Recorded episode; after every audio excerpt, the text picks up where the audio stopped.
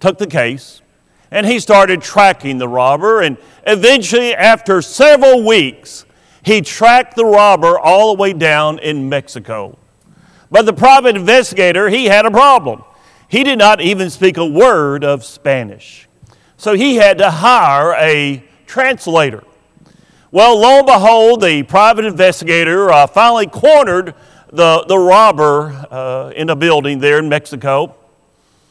He told the translator, "You tell him, I want to know where the money is, and I want to know where it is right now." Well, the translator, he translated it into Spanish. The robber replied in Spanish, "What money? I don't have any money." The translator told the investigator. Well, that infuriated that investigator. He had been working on this case for several weeks, and he was just tired of it. He said, "Okay, I'll tell you what. Here's my gun. You tell this guy. You tell this guy, if he doesn't tell me where the money is, I'm going to shoot him right now, right there between the eyes."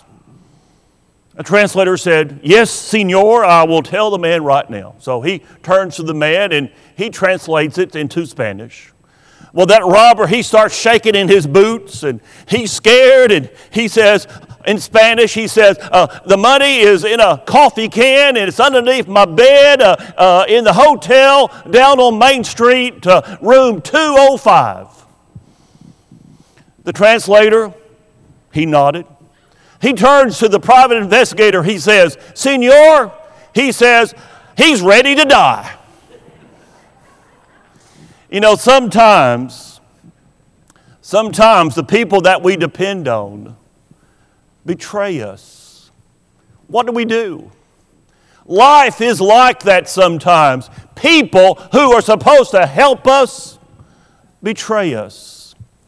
Or maybe our circumstances take an unexpected turn, and we find ourselves in a lot of trouble. It happens even to those of us who are following Christ. We are not exempt from trouble. If anything, we open ourselves up to more trouble because of our commitment to Christ. At least that's true for the primary audience that Mark is writing to. We believe that Mark wrote his gospel primarily for the Christians at Rome. And what did they find? They found that after they had become a Christian, put on their Lord, that often their neighbors would turn them in to the authorities. Their friends would stab them in the back and rat on them and tell the authorities about what they were doing. And they thought to themselves, what's going on? Our life is in turmoil. Our life is taking unexpected turns. What do we do?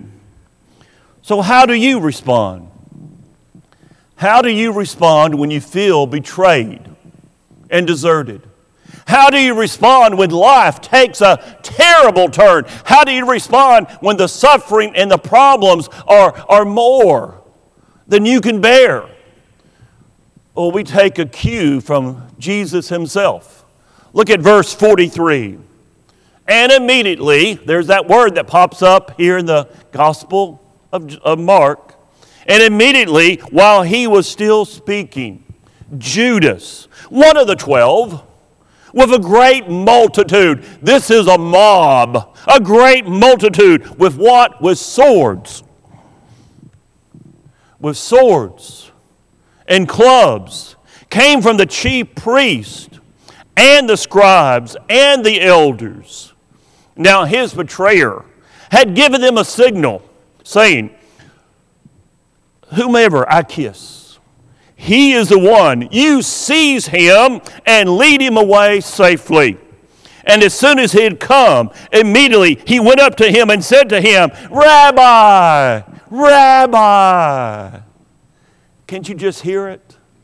Can't you just picture Judas doing that? "Rabbi," and kissed him.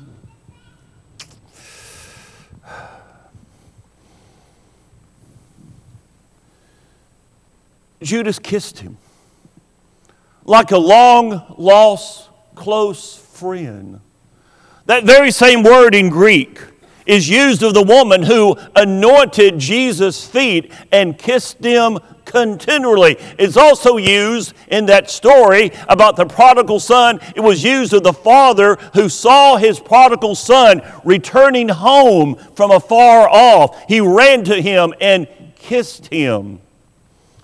What was this? It was an expression of extreme devotion and love, which became the sign of treachery and betrayal. Verse 46. Then they laid their hands on him and took him. I wish we could really have a better translation here. Because in Greek, it conveys violence. Violently taking him, grabbing him. You know, not just picking up this, it's, you know, picking it up.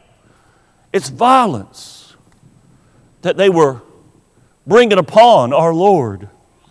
And one of them who stood by drew his sword and what? Struck the servant of the high priest and cut off his ear. In John 18:10 tells that this disciple was Peter.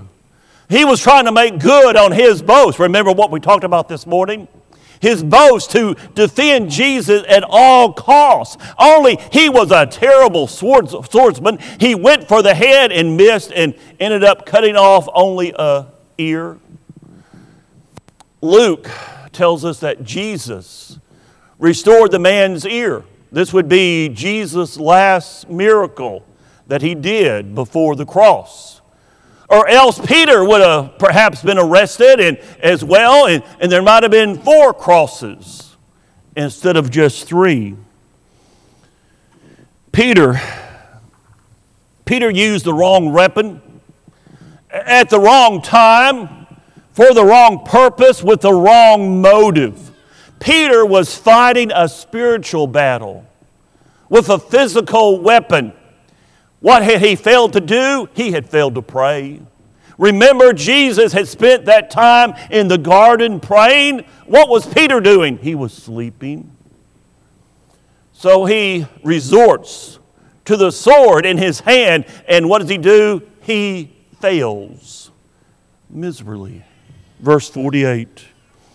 Then Jesus answered and said to them, "Have you come out as against a robber?" You know, you got this mob here. You're coming out to arrest one man, me. You got this mob. You come out with swords and clubs to take me. I was daily with you in the temple teaching. All this week I've been there in the temple teaching, and you did not seize me. But the scriptures must be fulfilled. This mob were all cowards, arresting Jesus in a secluded place at night. But this happened so that God's word would be fulfilled. And that's important, I believe, for you and me to realize, especially when life takes an unexpected turn. God is not surprised by what happens. It's all a part of His plan for our good and for our glory and His glory. So when you find yourself in a lot of trouble, what do? You trust in God's plan. The conventional wisdom tells us that you ruin a good story by learning about the end before you read the beginning and middle of the story. We know that. But Hollywood has found out something a little different in the last few years. They have found that often people want to know how the movie ends. So what they do, they give you the ending pretty early in the movie, and then they have a lot of flashbacks. Here's why. It could be that once you know how the story turns out, you're more comfortable processing the information. And you can focus on a deeper understanding of the story.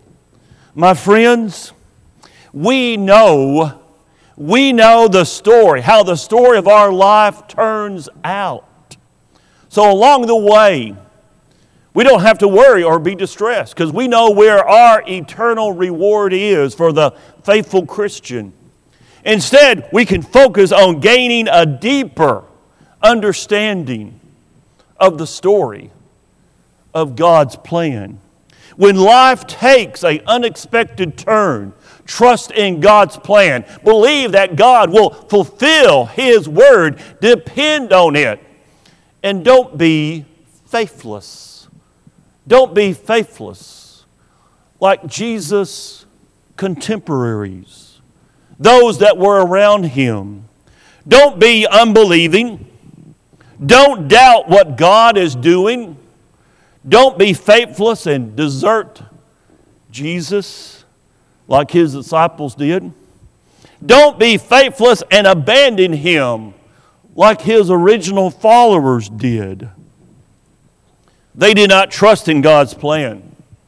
So what did they do when the mob comes out? They ran. Verse number 50. Then they all forsook Him and fled. Now, a certain young man. I'm going to come back to that phrase in just a moment. A certain young man followed Him, having a linen cloth. I want to come back to that phrase also, a linen cloth, thrown around his naked body.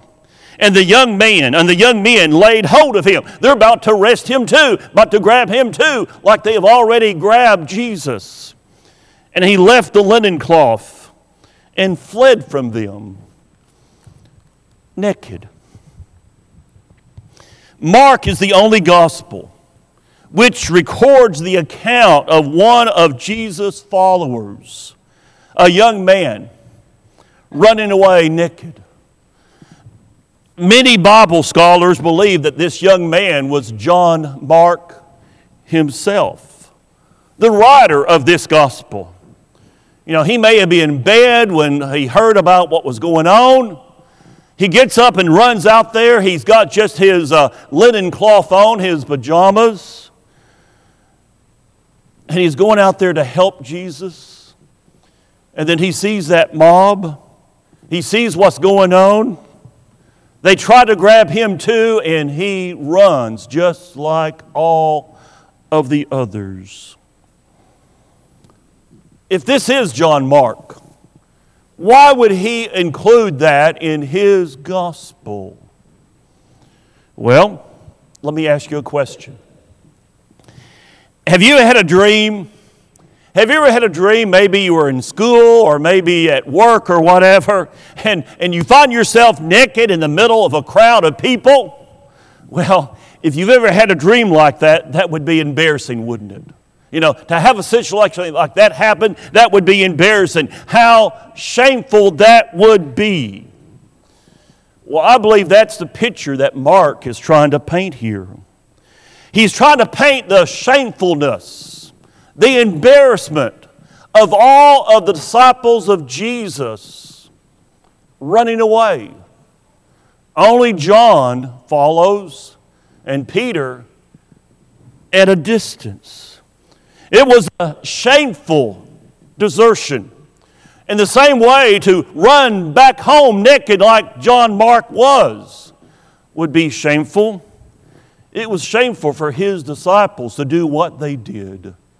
They ran away from their Lord. Why? Because they all lacked the faith and courage to follow through on their boast.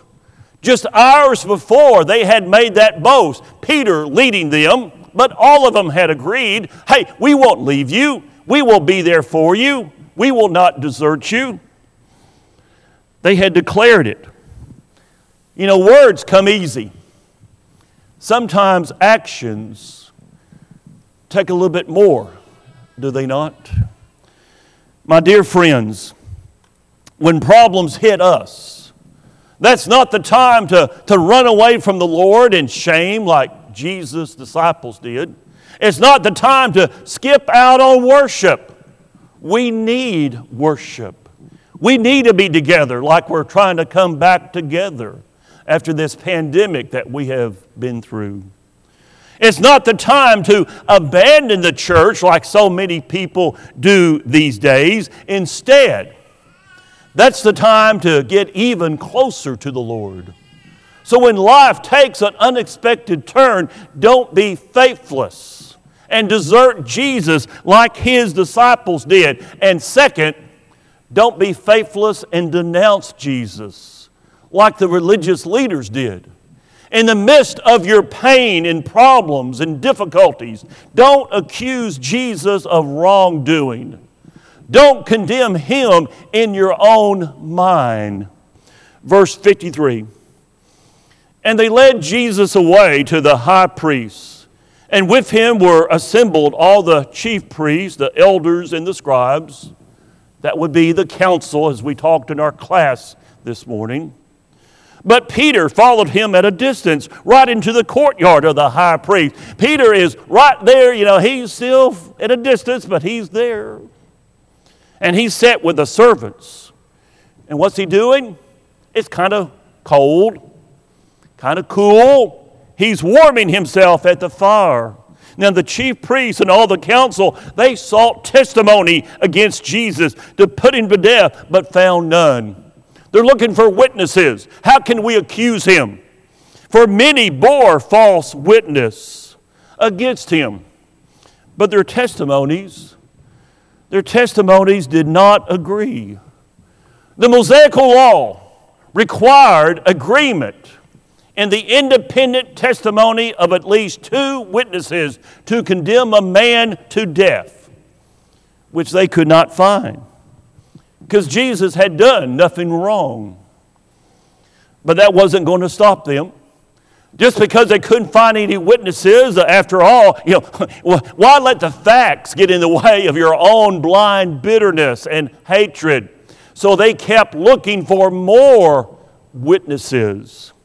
Verse 57, then some rose up and bore false witness against him, saying, we've heard him say, I will destroy this temple made with hands, and within 3 days I will build it, another made without hands. Jesus, of course, was speaking spiritual, bringing back the body, the resurrection. They're thinking physical. But not even then did their testimonies agree. Verse 60. So the high priest, Caiaphas, he gets more involved here. He stood up in the midst of the council and asked Jesus, saying, do you answer nothing? What is it that these men testify against you? But Jesus, he kept silent and answered nothing. Again, the high priest asked him, saying to him, are you the Christ? Are you the Messiah, the Son of the Blessed? Jesus said, I am. I am. And you will see the Son of Man sitting at the right hand of the power and coming with the clouds of heaven. This doesn't go over very well with the high priest. Then the high priest tore his clothes and said, what further need do we have of witnesses? What? We don't need any more witnesses. You've heard the blasphemy. What do you think? And they all condemned him to be deserving of death. They condemned Jesus to die because blasphemy was a capital offense under their law. Jesus had claimed rights and powers belonging exclusively to God, which would have made him a dangerous deceiver if indeed he was not the Son of God. Of course he was. Jesus did not leave them, or even us today, with much choice. He is either who he claims to be, God in the flesh, or he is the most dangerous deceiver who ever lived. So who is he to you? Or maybe there's a third choice. If Jesus was not God, he's the most deceiver who ever lived, or maybe he's the most deluded psychopath in history. So who is he? To you. Don't buy into this nonsense that Jesus was just a great teacher. I hear people say that, well, he was a great teacher. He's more than just a great teacher. He did not leave us with that choice. With his claim to deity, he's either the Lord of all, which we believe, or he's the greatest liar who ever lived, or the most deluded lunatic in history. Verse 65. Then some began to spit on him and to blindfold him and to beat him and to say to him, prophesy. And the officers struck him with the palms of their hands. What's happening here? They're mocking him. They mocked his claims to deity and personally degraded him as a human being. No greater insult can be given to a person than to spit in his face, to blindfold him, and then punch him out. Jesus, he did not deserve such treatment. But they gave it to him anyway because they did not believe that he was who he said he was. You know, sometimes in our pain, sometimes in our problems, we have the same trouble, the same difficulty. We strike out at God not believing that he is who he said he is. We say, well, God doesn't care for us. God's not there. God doesn't love me. And we end up not believing that he has all power, not believing that God really cares for all of us. My dear friends, when life takes an unexpected turn, don't be faithless and desert Jesus like his disciples did. Don't be faithless and denounce Jesus like the religious leaders did. And third, don't be faithless and disown Jesus like Peter did. Don't deny your relationship with Jesus. Don't disavow your knowledge of him. And how do we do that? We do that by the way we live our lives, so that people can't see Jesus living in our daily lives. Verse 66. Now as Jesus was below in the courtyard, or as Peter was below in the courtyard, one of the servant girls of the high priest came. And when she saw Peter warming himself, she looked at him and said, You also were with Jesus of Nazareth. But he denied it, saying, I neither know nor understand what you're saying. And he went out on the porch. And the rooster crowed. That's the first time. And the servant girl, we'll see him again here in just a moment. What's happening? What's happening? Peter is denying Jesus. Verse 69. And the servant girl saw him again and began to say to those who stood by, hey, this is one of them. Hey, you better grab him. He's one of them. But he denied it again. And a little later, those who stood by said to Peter, Surely you're one of them, for you are a Galilean, and your speech shows it. Then he began to do what? To curse, to swear, I do not know this man of whom you speak. And a second time the rooster crowed. Then Peter called to mind the word that Jesus had said to him. Before the rooster crows twice, you will deny me three times. And when he thought about it, he wept. Other gospel accounts say that he went out and wept bitterly. Peter broke down and wept for the shame that he had brought upon his Lord. He boasted so loud, hey, I'll never deny you. And he had. This was the kind of situation that Mark's original readers faced constantly. The temptation to deny that they were followers of Christ, was very real because they could lose their lives over it. So sometimes they would. That's what Peter feared. He feared for his life. But before we judge Peter too severely, before we point a finger at Peter, let's remember we're pointing three fingers back at ourselves, because we need to examine ourselves a little bit. How many times have we tried to hide the fact that we are Christians for fear of far less repercussions than losing our lives, for fear of losing a friend, or for fear of what others might think of us? So we just stay quiet and we don't share our faith. How many times have we denied the Lord and lost opportunities to share the gospel with others? Do we, like Peter, talk when we should listen? Do we argue when we should obey? Do we sleep when we should pray? And do we fight when we should submit? You see, open to those things, especially the way that we plan. Instead of trusting in God's plan, it's so easy to be faithless and desert the Lord, to denounce Him, or even to disown Him. The fact is, we are all sinners, even if we don't like to admit it. But we are. Psalm chapter 14. The Lord looks down from heaven upon the children of men to see if there are any who understand, who seek God.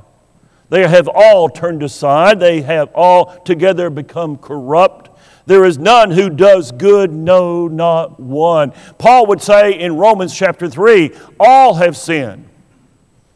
All have fallen short. So what do we do about it? What do we do when we finally realize we have been faithless and deserted, denounced, or disowned Jesus? Well, we do what Peter did. We break down and weep. We throw ourselves on God's mercy. When we have failed to trust in God's plan, we must do what? We must trust in God's grace, His grace to forgive us. God used the shame of defeat to glorify Himself. That's the gospel, my friends, the good news. God can take your shame, my shame, and turn it into a thing of great glory. Great glory. If only we will trust Him to do that. I want to leave with you one final point, and then the lesson's yours. Here's my point. Here's the gospel in a nutshell.